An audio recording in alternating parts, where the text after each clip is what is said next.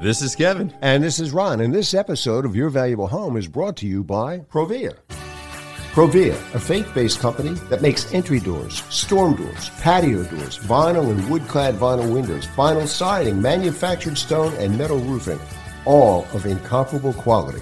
To everyone in our audience across 44 states, countries overseas, thank you for listening week after week and for making Your Valuable Home among the top 10% of all podcasts. We have two big announcements to make. Aha, the first one. Beginning the first Friday in January 2023 and continuing for five Fridays into February 2023, we'll serve up the podcast and YouTube series. That's YouTube as well. It's called The Coolest Neighborhoods in America. Enduring historically significant architectural style was the determining factor in the neighborhoods we chose to feature. First up, multiple neighborhoods in Philadelphia and surrounding areas that feature to this day prime examples of homes in the mid century modern architectural genre. That podcast and YouTube release Friday, January 6th. Then on Friday, January 13th, we'll interview two longtime residents of Medford Lakes, a resort community of log homes turned year round mecca on a series of lakes in the protected pinelands of New Jersey. And the coolest neighborhoods of America will continue through the first week in February with podcasts and accompanying YouTube videos. This is a first for us. Anybody who's interested in architectural styles and just finding about these communities where the common denominator denominator is a real sense of pride about the community. Then in early February, we'll celebrate our 100th podcast. Can you believe that, Kevin? 100, 100 podcasts. 100 podcasts. I've actually watched you get older doing this project. and the beginning of our ninth year in broadcasting and podcasting with tons of ideas for our listeners from Kevin and Ron and frequent contributors to Your Valuable Home. Ideas to help our listeners make affordable home improvements, as well as lots of ideas to enhance the value of their communities. Our 100th podcast celebration begins in early February. All about you, the listeners of Your Valuable Home.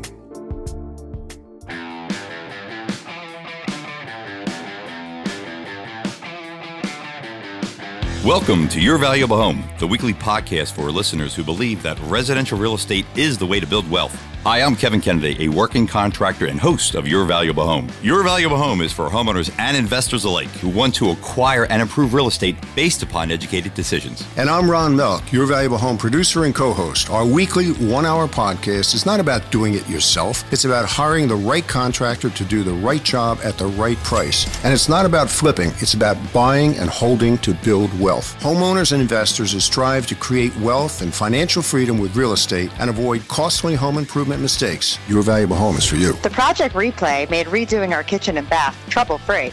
Your horror stories have kept us from hiring the wrong contractors. The college segments have taught us how to keep toxins out of our home, what to look for in replacement windows, how to borrow sensibly against home equity, and more. College teaches investors like me how to freshen up my rentals without spending a fortune. Their suggestions are great for ROI. It's time for Your Valuable Home. Okay, Kev, wrapping up the year here on the Your Valuable Home podcast, and we got Brian back again, right? Yep. Brian, you must be having a lot of work done in your house. Kind of going down the home stretch here. We're uh, finishing up our kitchen and bathroom, and the windows uh, were installed um, recently here, so uh, everything's kind of moving along. Okay. So cabinets are in. We got all the cabinets installed. Uh, Dave's actually putting uh, knobs and drawers and the handles and putting that all together as we speak. Uh, we actually have the tile guys upstairs towel in the bathroom. So we talked about the bathroom with Courtney, Courtney a little while ago, but we didn't really get into it last week talking about the bathroom done. But the bathroom is uh, in process. The bathroom was done pretty quickly. Again, it wasn't a complete rip out. We ripped the tub, the tile, uh, put some new concrete board down. No structurals, none of that Nothing. stuff. Okay. Same thing inside the same envelope. Same footprint. In and out. And what Yeah. that does, it keeps the cost way down. Oh, yeah, absolutely. So by doing it this way, but we're ready to rock and roll. But it, we could talk about the tile because I didn't see the tile. I actually came to the studio when the tile guy just got there. So why don't we talk about the tile? Did you see any of the tile being installed yet, Brian? I have not. I have not seen him. I have not seen the tile get installed yet. I know he's upstairs working on it right now as we speak, but I have not taken a look yet. We talked about the niche that we're putting in and making sure that all the uh, the shelf heights are going to be correct and stuff like that. But uh, yeah, I'll have to uh, go take a look after we off the phone here. So again, it's just a simple bathroom. Tub's going to be installed uh, inside the existing area there, so it was just everything was quick and easy. So when we got it all roughed in, that actually during the, the first week was really. What kind of tub did you put in there? It's the Villager by uh, Kohler. It's one of the. It's an all-purpose tub. It's a great tub. It will last for a lifetime. So it's not like a soaking tub, right? No, just a regular Okay, basic right, tub. okay. It's affordable. I'm, I, Brian, with the price for that, I mean, you saw that was pretty reasonable, right? Because that's what most of my clients think for that tub. They always find that more reasonable than getting one of those real fancy soaking tubs. No, I mean uh, uh, everything was extremely reasonable price wise. I mean it's definitely a higher quality tub than what we had originally, um, but price wise, I think it was uh, you know right there in line with everything else. Yeah, one of the nice things Okay. that uh, Kathy never tells everybody is that I'm the one who installing it because Dave, who says it does all the work, I'm the one with the plumber bringing it up. We have to bring it on the dolly. It's 383 pounds, I believe. Wow. That tub. So we have So to. you brought that up yourself? well, yeah, Dave and I. Oh. the, the plumber. Oh, he, not ha- he my had to help you? yeah. Before I used to throw it on my back and get up there, but I'm a little bit older now, so I decided to uh, work a little bit smarter and not throw my back out. All right. So we uh, got the tub in. Everything's rocking and rolling. The bathroom's pretty much uh, ninety percent painted. Cabinets are in. Uh, we're waiting for the granite to be installed, and the tiles getting done. It's going to be one day to install. Tomorrow they're going to be grouting, and uh, I start my final paint starting tomorrow. So he's going to be wrapping up at this point. Okay, so you finish next week. That's what we're. The whole goal is to, and uh, everything that we've worked on. It's it's been a the kitchen has been uh, neater than something else because of this table we talked about in last week's show. So now the table is framed out. Now we're waiting for is the the granite to be installed, but it's a really funky concept. Now, Brian, I know you worked with Kathy and your wife uh, have did a lot of work into that. Could you explain to our listeners exactly what you're doing now that you see the framing done? Yeah, so um, we basically had our existing kitchen, um, and we had a room off of that, which was uh, the house's original family room. And um, there was an addition built onto the back of the house, so this original family room really wasn't being utilized. So we were trying to come up with a concept that we could, you know, pull that existing room um, into our kitchen a little bit. So what we did is we're extending from our kitchen over um, into that room, uh, putting a large piece of uh, quartz down, um, and it's going to rest on a table. So basically, building a built-in table between two columns, and then on the far wall, we're putting in a wet bar, refrigerators, and that type of thing. So we're going to have a beverage center, a wine fridge, um, and it's really kind of a large piece of furniture because we had this existing room that was fairly decent size, but was was empty. So um, kind of came up with this concept to try and pull in the kitchen along with that room and make it more of like our dining room. That works. That works. I've got this picture in my mind of it. You're going to put these shots on your on uh, Facebook? Absolutely. Okay. Yeah, Facebook and Instagram, your valuable homes. So this way our listeners can understand what they're Absolutely, talking yeah, about. yeah. And you know, one of the things we also did yesterday was the bar refrigerator. So there's a wine refrigerator, actually two of them. And these things they, they were heavy. They were just as heavy as those tubs. So what we try to do is we have an appliance company that comes in and does everything at the end. Well, for our, our listeners and even contractors listen, you know, go out of your way to make it a little bit easier for them. Now, Brian talked about a makeshift kitchen. So what we did is the electrician finished up already. And what we did is we installed the oven. We had the electrician hook it up, install the oven. So this way, during that process, They can now- they can cook. Yeah. Yeah. Okay. So there, there's the microwaves already installed. The two bar refrigerators are installed. The, re, the kitchen refrigerator, the main one, is it's always been there. We just moved it a little bit further down the line. Uh, the oven, so when that's working, so everything's working. The only thing left is a cooktop, sink, and dishwasher that we have to get installed. And then once the granite gets installed, everything gets put together. And Mm-hmm. So they've just the been next functional there for a while. Uh, probably for the last week. Yeah, partially- there you go. Okay. mostly fun. I mean, more important is the the beer refrigerator. I think Brian, you, you were the happiest when that went in, didn't you? I was. Uh, we, we started stocking that last night, so uh, we're already ch- chilling down the beer and the wine. That was quick. Dave came in. He goes, "Look, they already filled the refrigerator up for us." so they were having a nice conversation, my my former Dave and uh, Brian, about uh, drinking beer already because it was filled up that quick. So I guess you're kind of anxious to get into that bar area more than the kitchen. Yeah, I think that I think my wife's more excited about the kitchen, but I, I really uh, like like the bar concept and having the convenience of that being right there in the uh, house without having to go out in the, the garage like we were previously doing. I mean, it's going to be a lot more convenient for ourselves and our, our children. I mean, previously we had a you know a a fridge full of beer and drinks for the kids out in the garage, and everybody kind of have to go out there and get their items now. You know, you can just walk from the family room right over into the extended kitchen area and grab it. So you got two bar refrigerators. One going to be for you and your wife, and then the other one's going to be for the kids. More or less, yes. I got it. Yeah, so that's a little bit of convenience there. But yeah, I'm going to take a picture of the the table because it's a design like I said. We yeah, I'd like to see it. I would like to see that. Yep. So, but it's the same. But it's Grant. prefab unit. No, no, it's not pre. We built it all from scratch. Oh, okay. Kathy designed it. We had the fillers. We had the the legs. All that was manufactured from the cabinet company. Dave built this based on those specs, and then the granite guys were there uh, last week, and took measurements, and they templated everything, and uh, we're waiting for the install date. Okay. So we're going to get that in, and once that gets installed, the plumber's going to be there the next day, hooking the sinks up, putting the dishwasher in, and we're going to get moving along so they can get whole again and keep moving and uh, have us over for a great party that we're going to have over there. the kitchen uh, bar area, I guess you can say that it's going to be finished. Oh, absolutely. I mean, we're, we're, we're definitely looking to uh, to host once, once everything's complete here. Um, you know, we got the countdown on for for Christmas here, and after the New Year, I think we're definitely gonna have a big party, and everybody's gonna have to come over and christen the space. Well, yeah. One thing also we didn't mention that I, I've got to say was great. What's that? They, they had their floor done. We talked about the floor being finished already, and Courtney actually called the guy that actually did the floor because what we did is we moved the island down, and the island where their floor was previously there was there was no stain there. So they called him up. This guy was great. He said, "Listen, I come right out. He's going to be able to rework it in and sand the, the area down and refeathering the, the stain back in." So that Brian, I wanted to give you that. That was a, a really nice guy to talk to, and I'm looking forward to see what uh, kind of work he does because he really did some nice workmanship on the floor previously. So that's one of the nice things having a good contractor that you can work with. Absolutely.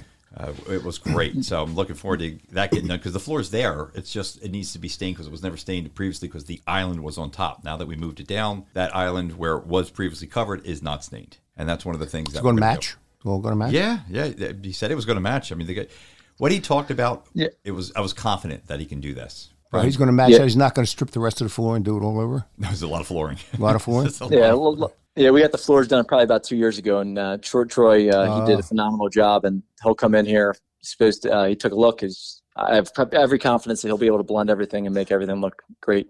Good. Okay.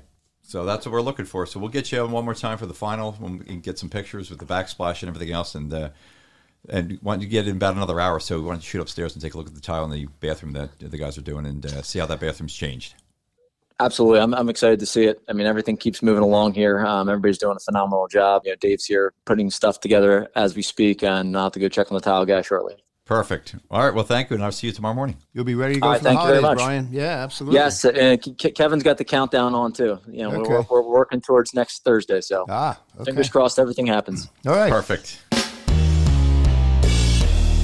Okay, Kev, ready to pull the curtain down on 2022, but we got a couple more shows to go, and we got a horror story. Yeah, that we do. We just talked with Brian about getting finalized for his kitchen, and uh, it was kind of funny because we didn't talk about this earlier. But the project, as we were going along, we got started, we ripped everything out, and as soon as we uh, got into the third day, the homeowners started to find a little bit of water in the basement, uh, right under the hot water tank. Their hot water blew re- really quickly, so it was like a three week, uh, three month, three years somewhere. I think. Yeah, when they area. go, they go. I mean, there's go. no, there's no. Once you got water coming out, there's no saving it. and it was just starting to, but you could see the rust stains. So they called me up at night, and I said, "Listen, it's not a problem. We'll we'll get somebody right out there. The plumber's ready to go."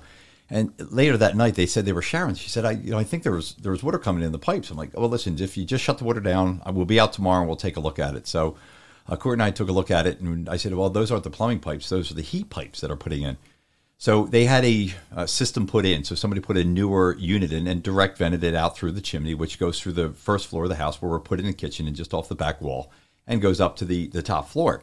So I said, listen, I'll bring the ladder or bring what I need to do, and I'm going to go up there and take a look. And again, these pictures are going to be on uh, the social media feeds, Instagram and Facebook, Your Valuable Home.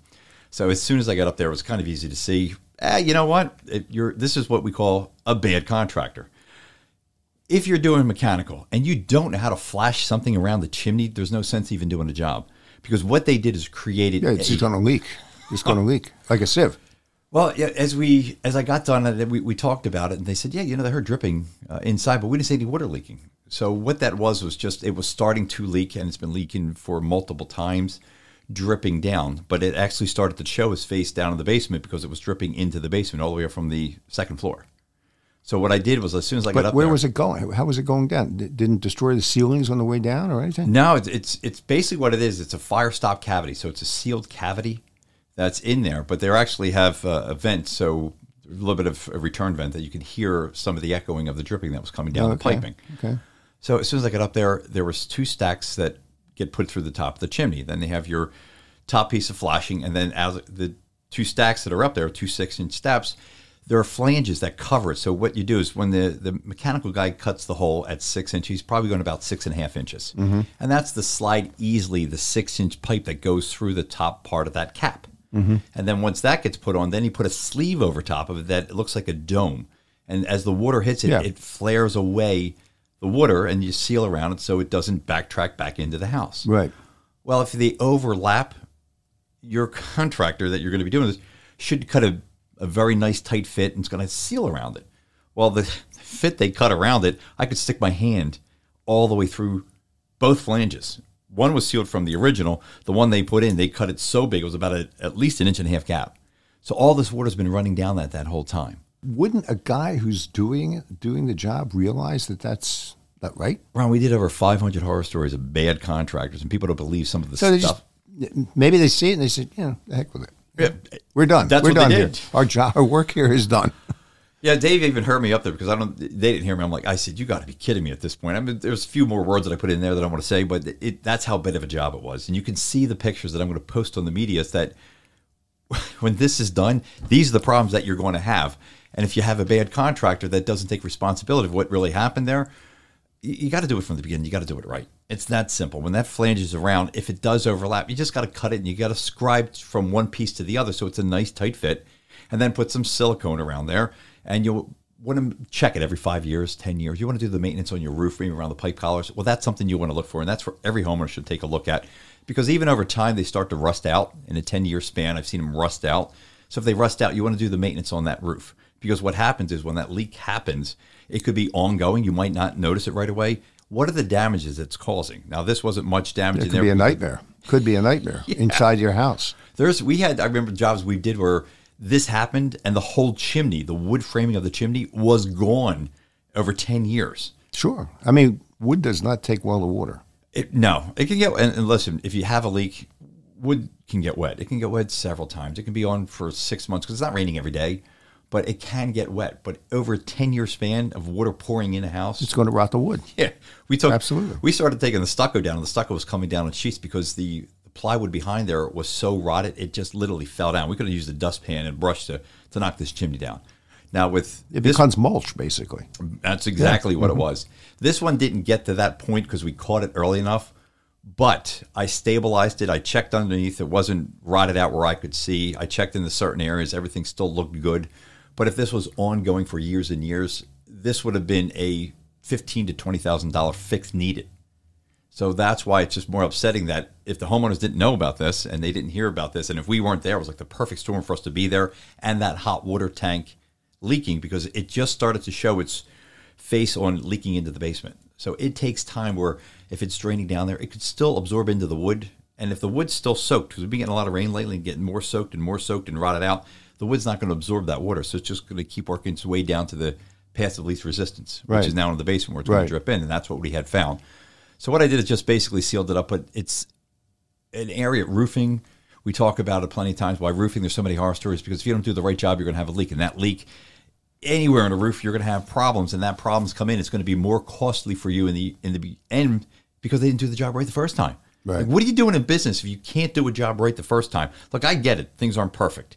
In today's age, you got you have products that are going to be uh, more difficult to install. They come in damaged. I mean, I get all that, but you still got to do the right job. You got to do it right for the homeowner because the homeowner is the one's going to take the brunt of the cost to fix all this.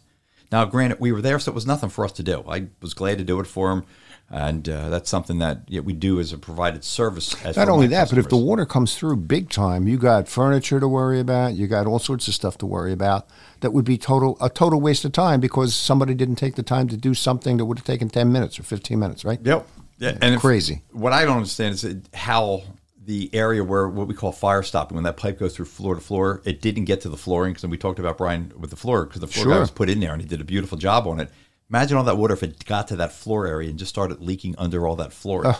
Mess. So that's what I was more worried about. So I wanted to seal it off. But again, it's going to be a maintenance every 10 years. I always say for everybody and our listeners, uh, just have somebody go up there and take a look at the pipe collars, the collars that are around the, the heating and air conditioning, anything that's going to be penetrating through the roof. Just want to maintenance and just keep an eye on it because that little bit of maintenance is going to save you a long bit of headaches down the line if you have a problem. So let's uh, get into the uh, big uh, college that we got coming up. What do we have? This is big stuff. We are ending the year with a big bang here. Okay, we've got Brad Sullivan from Cider Press Woodworks in Dublin, PA, near Doylestown, PA. It's got a fantastic 75,000 square feet. Beautiful facility. Everything, furniture to soup to nuts for restaurants and hotels around the country. And he also builds custom furniture. Paired him up with Donna Hoffman. Both of them have been on the show before. Donna Hoffman is Interiors by Donna Hoffman. She is a superior interior designer. And we have asked them both to address the question Is it viable? Should you do it? Build custom furniture pieces, signature pieces, building a new house or doing a whole house renovation, like a historic renovation? And their answer is yes. And you're going to hear some fantastic ideas from them coming up in our featured segment. Got to take a quick break. We'll be right back. Kev, is it hard for clients planning large exterior projects to visualize how the colors and textures work together? It used to be, especially when they mix products from different manufacturers. Provia's new website and broad selection of exterior products make my job easy. Clients' faces light up as they choose all the products needed to give their home's exterior a now look with Provia's product line and their amazing new website. We use their visualizer right from my laptop. Hey, the site is amazing. Provia makes color selection a breeze. The website has eight suggested exterior color schemes that can be applied to Provia products, or customers can choose shades from any palette to suit their own tastes. The Design Center tab must be a great tool for you in visualizing how all Provia products work in harmony based on window and door configuration, siding, stone, and metal roofing color and style. It's brilliant. You can see how Provia products work together on a sample home or a photo of a client's own home. Then you save the work with the My Portfolio tab. The site even lets me take exterior measurements. The new Provia.com, and an expansive line of exterior products, deliver on Provia's mission, which is to serve by caring for details in ways others won't. For updating home exteriors, our listeners should go to provia.com slash YVH first and visualize the possibilities.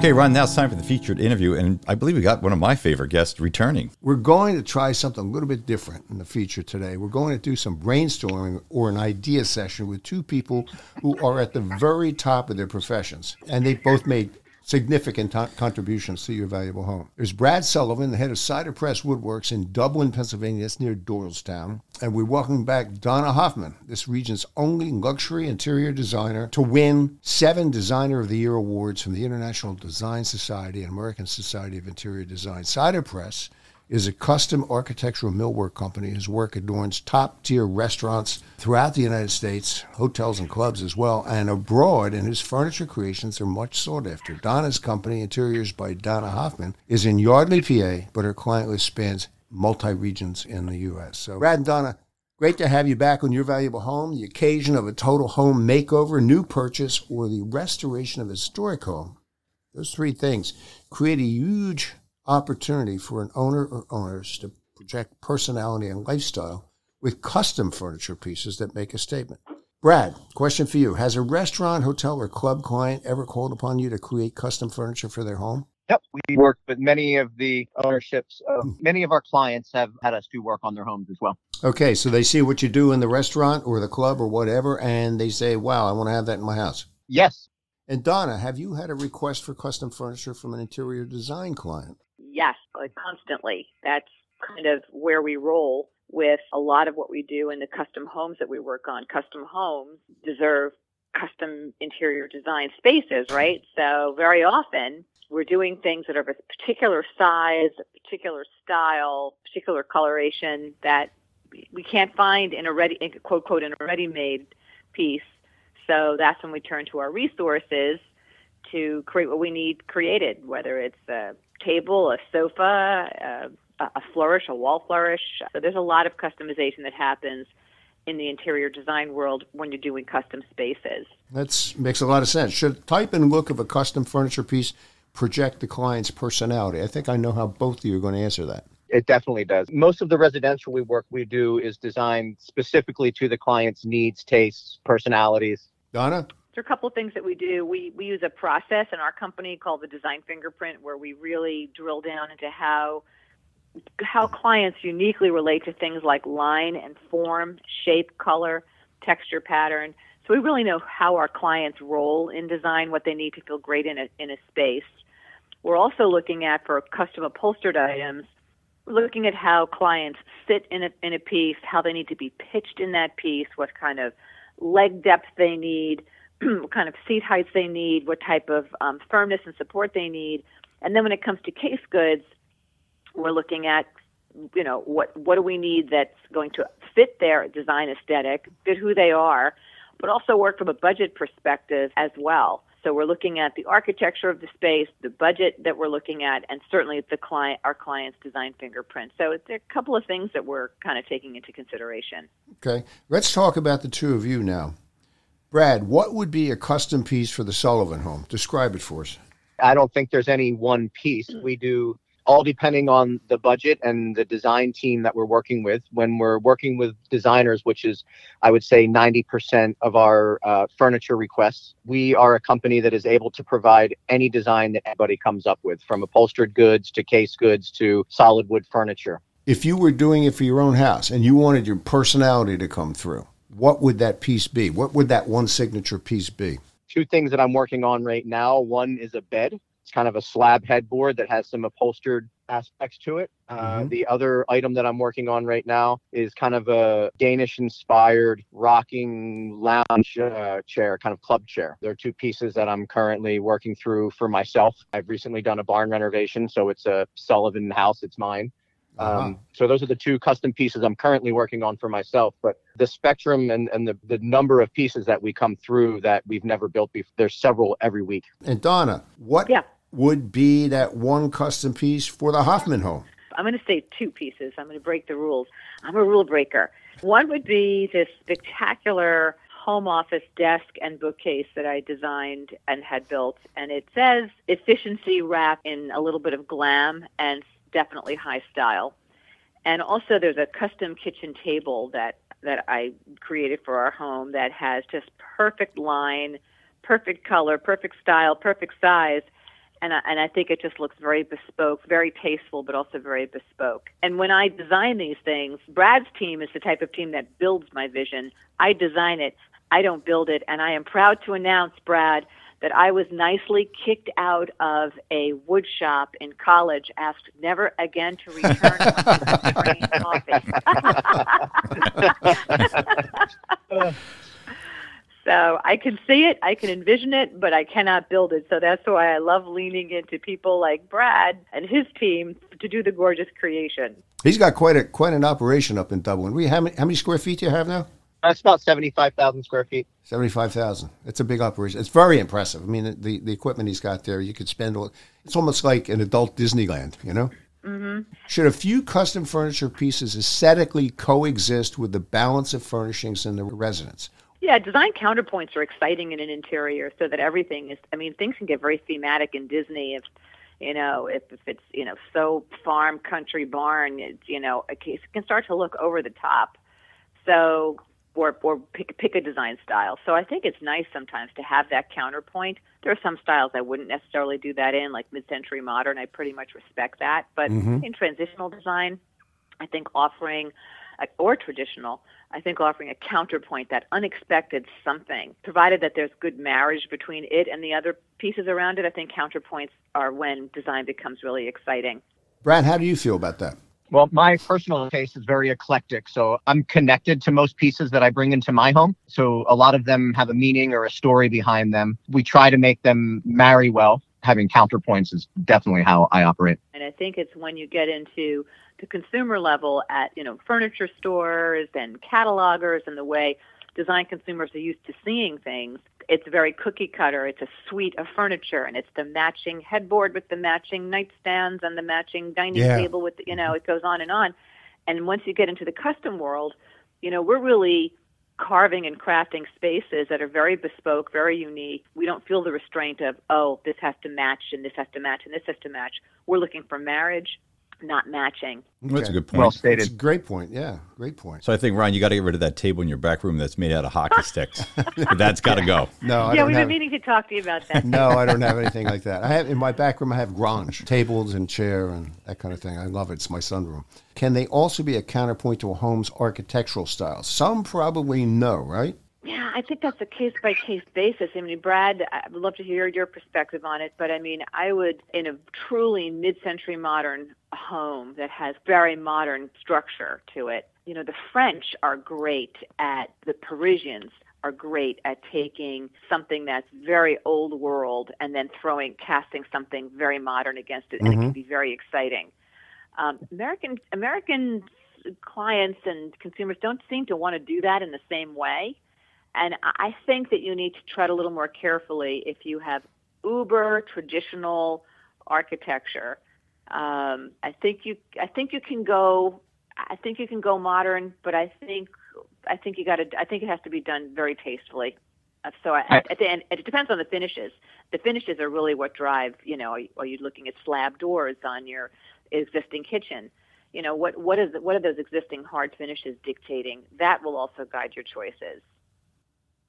I agree completely. I, I feel the the European blending of modern and traditional uh, is done very well in in Europe. In in the United States, I feel like we don't have our architecture is different. The the the proportion and use of materials that were used in many of the old buildings in Europe um, lend itself to a different scale and proportion than most of even the traditional buildings are done here, unless you're dealing with a very urban structure. Um, and so, for me, I when we do, we, we also do a lot of home renovations, and when we're dealing with an old stone farmhouse, say in Chester or Bucks County, um, and clients sometimes want a very modern addition it's it, I always get very nervous about coming up with a design and an idea that doesn't uh, doesn't lend itself to feeling dated in 10 or 20 years. And so I will oftentimes try and use the kind of the the scale and proportions of what was done originally, and then when the design when the interior designers come in or the ID architects, um, they'll you know they usually drive kind of the ship on how eclectic the interiors are going to be. Interesting point about european design because if you pick up an architectural digest that focuses on like greece or italy or france everything that you just said is evident in what they did and what you see in that magazine. Which pieces would you suggest as an investment in custom furniture for a successful outgoing middle-aged couple? It means they entertain a lot what would you suggest who wants to go first Brad, I'll let you hit this one first. The dining table is the kind of the low hanging fruit there. It's it's mm-hmm. the centerpiece of most conversations. It's the centerpiece of a room. So the dining room table would be my first answer. After the dining room table, it's oftentimes the entertainment cabinet, which isn't made as much more a- anymore, but the larger armoire or credenza that would be in the room oftentimes lends itself to being kind of a, a conversation piece. How about a liquor cabinet? a liquor cabinet as well. That would be a signature piece for them, wouldn't it? First thing I look at. Hmm? first thing I look at is, is that liquor cabinet filled too.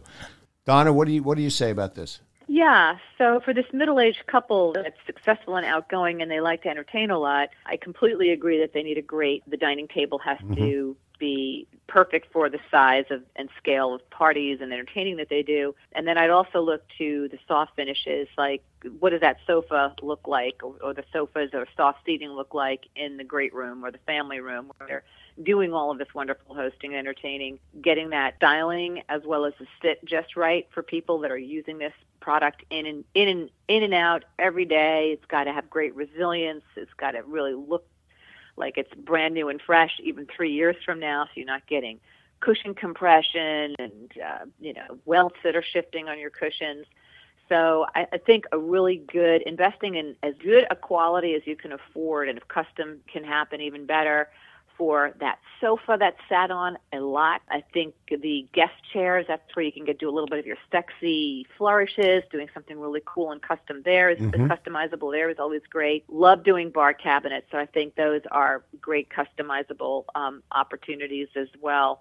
And even though this client is entertaining a lot, if they're a client that is alive today, this couple, they're probably working from home. So I think a great investment piece is a fantastic desk that is customized to your needs. We're doing for a client out in California now, we're doing a custom sit stand desk for him. Really handsome piece um, but it's it's super functional and it's super comfortable for this man who is working hard. He's working from home, but he's working from hard from you know he's working hard but from home. So I think marrying your heavy use pieces to your lifestyle, that's the place that'll start to point you to, yeah, where should we be investing more? Can I do this in something as a standard piece, or do I need to add a little customization because I have an oversized dining room, or because of my, my work needs, or, or whatever? The fact that people are working out of their homes now, which I think will, I don't think that trend's going to go away. I, I think it's here Great. to stay.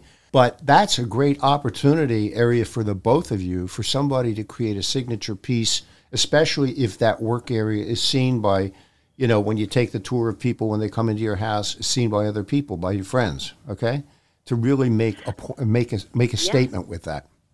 Not only that, but you know, we work with clients who, you know, many of them are C-level executives, and they're saying, you know, I might have a client meeting here in my home office, Sure. my li- home library, so I do want a small conference table. Well, you know, what's that? You know, we might have to custom that to make it the right size to fit in this, you know, this the space if there's a spatial constraint, that sort of thing. Always thinking about how are you're going to use a space and how can you support your maximum function and comfort in that space can again help people decide where my investment piece is going to be, where can I sacrifice, or where do I have to really go all in. What would those pieces look like in a historic renovation, whether it be a Bucks County stone or a historic renovation, old farmhouse, it's a frame farmhouse? What would they look like?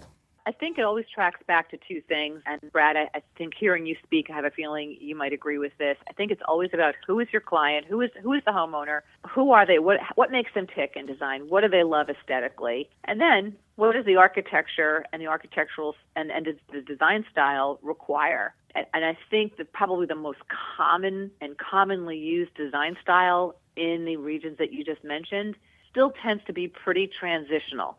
It might be transitional that is slightly farmhouse leaning, or transitional that is somewhat modern leaning, or transitional that is somewhat traditionally leaning. But transitional seems to be sort of the catch all that most people are seeing and are familiar with and are asking for in the type of parameter that you just set up. And to add to that, these days for us, I agree with everything you just said. And today, the style changes, but the finishes have kind of come back to natural oil finishes on kind of local hardwoods. A lot of the veneers are not being used quite as often as we used to. So solid wood desks, solid wood tops, a lot of white oak and a lot of black walnuts being used, specified by the different designers that we work with. And then they want that soft, warm touch. So uh, hand rubbed finishes have become uh, much more common than they were for me about 10 years ago. Brad, do you guys do as a standard finish on dining tables or kitchen tables? Do you do a catalyzed finish or do you not? In the commercial world, catalyzed finishes are highly recommended everywhere. But again, these days we are doing a ton of different type of oil finishes. Most of them have some sort of polymers in them. So a hand rubbed oil finish that does have a build, but it hardens in the wood as opposed to where a catalyzed finish sits on the surface. It has been kind of the trends. I mean, and there's many clients that I don't advise them one way or the other. I just inform them on what the maintenance of the pieces that they are, you know, specifying are. And, and think it would be actually, that's usually with it's usually with the designer that I have that conversation. So, we are sometimes getting out of the residential. Sometimes we have bars and they ask us to do an oil finished bar top, and we recommend that they don't do that. A hmm. dining room table, we're happy to do a hand rubbed oil finish on a dining room table. I prefer it actually. I think the catalyzed finishes have their place, but in residential homes, I think the level of wear that they get, I think the oil finishes are, are much more beautiful. Are they as durable though? No, they're not as durable, but a, a catalyzed finish, when it fails, um, you generally have to bring the piece out of the home. It has to go back to a, a, a finish booth where it can be properly stripped and recoated. And an oil finish can oftentimes be touched up and maintained uh, in the home. Loving this. This is great to know. Those of our listeners who don't understand catalyzed finish, what what uh, just define it for us, Brad? So a catalyzed finish would be something that uh, most people would consider it a lacquer, polyurethane for lack of a better term. But the Mhm. look that you get from a polyurethane or a sprayed lacquer, it, Mhm. it has a build on it that tends to lend it, it. It looks like it has a coating on it, as to where the natural finishes they don't. They they have the appearance of it being more of a natural wood.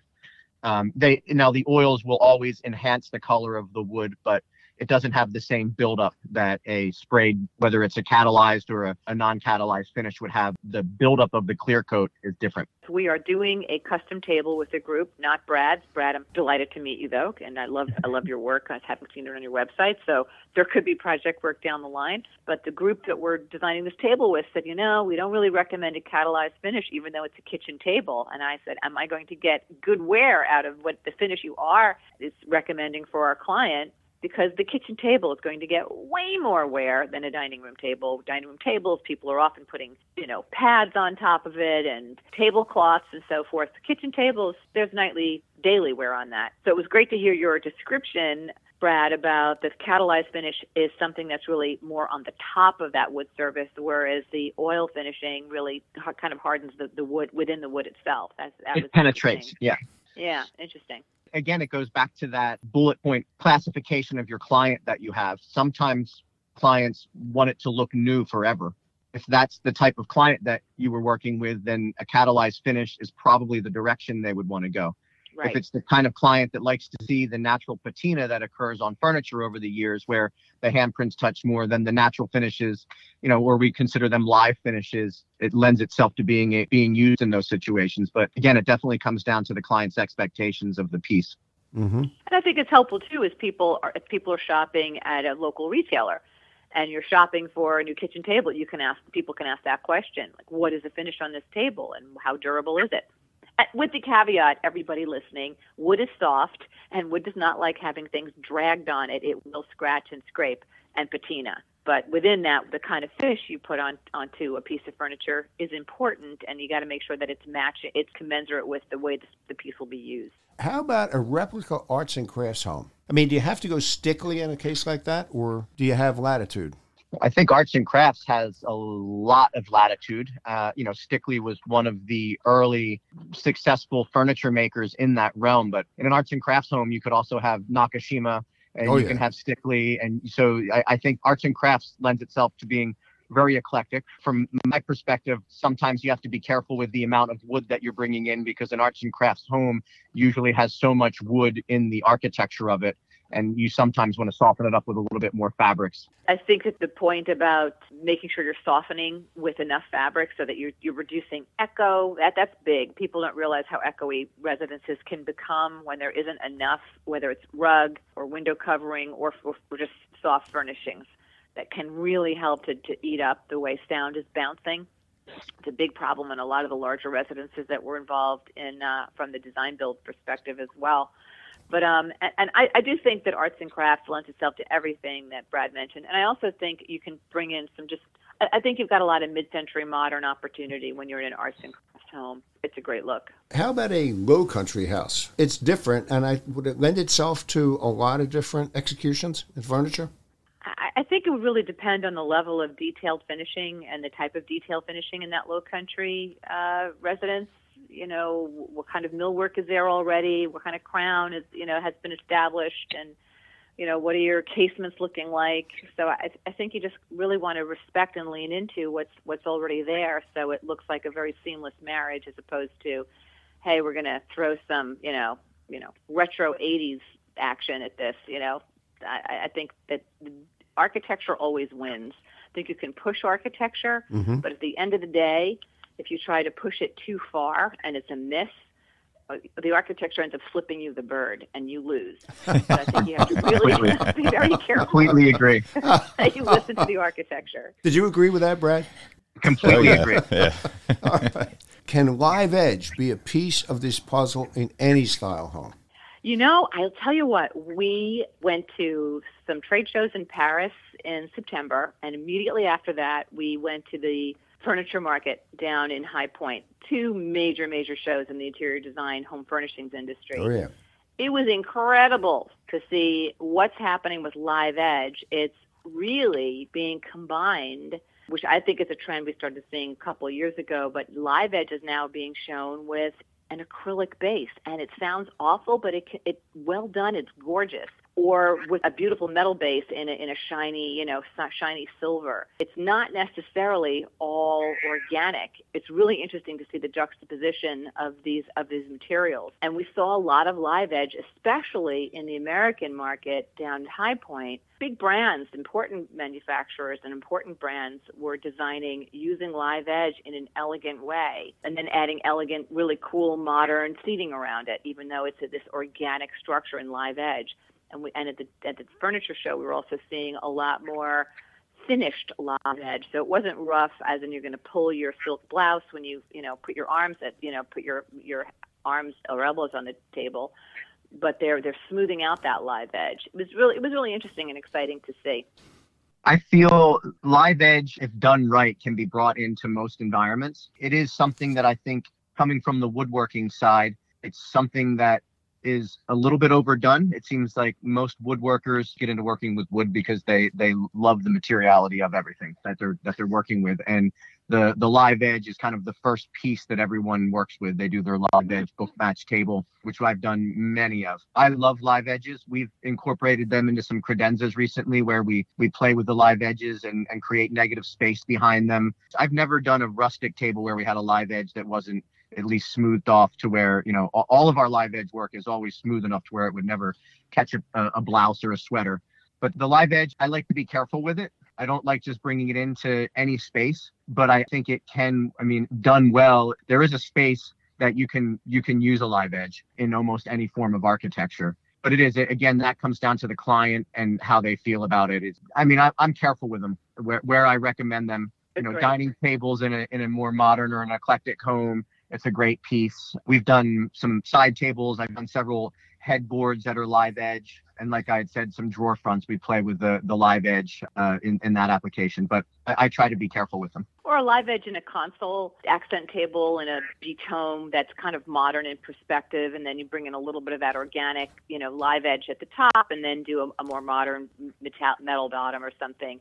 So funny though, hearing Brad say, you know, what people who work with wood, they love the wood and they love the grain, and that that's what excites them. It made me think of a project I worked on where the, the guys in the wood group and the wood the woodwork room looked at me like I had seven heads when they saw the color I was taking a gentleman's library because they felt it was going to mask the wood. I said, just wait, just wait till you see it when it's done. And then when it was done and won, won a couple of design awards, they loved it. They said, okay, we, we, we get it now. But, but we admit that we thought you had lost your mind when you, you know, appointed this color because the, the guys in the shop, they love that they, they love wood and they want to see that grain. What about regionality? Regionality a factor? For example, would you lean more towards maple for a restored farmhouse in Vermont and use the type of wood that's indigenous to a particular area in creating a custom piece? From a design standpoint, yes, I have tried to use materials that are local to the area, but it's not a rule. If I were in Vermont, I would be, you know, anywhere in, in the Northeast, Appalachian hardwoods, if I was down south, I would, you know, whatever the, the local hardwoods are. But it's not really a, a rule. I we put white oak and walnut tables and, and, and we build them and ship them all over all over the country. We've been kind of bleached out. Ash has been kind of popular the past couple of years and you know that's a finished any eclectic home or more modern home can have it and it depends, but no, I'm, I'm not afraid to bring a different wood in. It, it has to go with whatever the, the rest of the decor is, but I do try to use local when possible. Interesting. Uh, that's an interesting perspective. We're working on a, a mountain home in Idaho right now, and the client specifically wants us to pull the cowboy out of it and go more elegant. Using indigenous woods is not a constraint that I'm feeling at all. So I think that it, for me, it has to do with who the client is. I, I think it was genius answer that, that Brad gave, a really interesting perspective. For me, the level at which we enter the project, we're really more focused on on who that client is and how do we serve the client and the architecture. So I don't feel the constraint of having to be in a particular location for wood species, but I think it's a, val- a valid point. We're talking about an investment, say in a large dining room table or anything custom. If somebody is leaning that way, what would be the upcharge versus buying a commercial piece? And I know you can't compare there it's apples and grapefruit actually, but if somebody was looking for a rule of thumb from either of you, what would that be? Gosh, that's so hard. To, I mean, custom is so hard to yeah, quantify. It's like saying how how much does it cost to go out to dinner? You know, you yeah. having a bagel and coffee, or is it a five course meal with or a, a pizza place, dollar bottle of wine? Yeah. I think that's a really hard question to quantify. I think mm-hmm. you have mm-hmm. to look at the materials that you're using, mm-hmm. the type of wood you're using. You've got to use it the, at the size. Is it a dynamic piece? Is it cantilever open? We, you know, we've done custom round tables that cantilever open to get larger. Is that's an expensive mechanism to build? You know, are there leaves in this thing? Gosh, I would say at least 35 to 45 percent more if you're customizing. Maybe I'm all wet on that. Brad, maybe you have a better perspective you have to figure out if you're comparing apples to apples. I would right. say I would say 35 to 40 and up. I would say almost 50 percent. but again, it, it depends if you're talking about going to a showroom that's mass producing versus custom, or are you talking about going to some of the highest end showrooms in Manhattan? You know, if you're going to some of the higher end showrooms in places like Manhattan, then it's it's almost apples to apples. Yeah, uh, because they're they're paying for their you know their their their storefront. So really, it depends. It depends where you're shopping to, to try and give that answer. And you know, there's a lot of places that are no longer custom that are the same price as custom. But if you have the have the taste to do a custom piece, it's well worth the upcharge. I would say across the board. Oh, I mean, Definitely. Everybody who can afford it does. Absolutely. Mm-hmm. You two guys have been great. A lot of good information there. And anybody who's considering such a thing, I think they would have probably played this back a couple times. Thank, Thank you, you for having us. Hey, Kev, great news on how our listeners can tap into their home equity without taking a loan, making monthly payments, or piling on debt. With Unison, they get up to 17.5% of their home's value to remodel, pay off debt, buy a vacation home, whatever. You have Unison, right? Yep, paid off medical debt. Unison's terms were perfect for me, especially zero monthly payments for up to 30 years. Zero monthly payments. How do they make money? When you sell your home, you pay them the original co investment amount plus a percentage of the change in your home's value up to 30 years later. How do we learn more? Go to unison.com backslash YVH, which stands for Your Valuable Home. Again, that's unison.com backslash YVH. Additional terms and conditions apply. Visit unison.com backslash YVH for details. Remember the name Provia, your single source for professional class, entry doors, storm doors, patio doors, vinyl and wood clad vinyl windows, vinyl siding, manufactured stone and metal roofing. Products made with latest technology and honest old world craftsmanship. The Provia way. That's this week's podcast. Your Valuable Home comes to you every week on the new Pod City Podcast Network, Apple Podcasts, and all other popular podcast directories.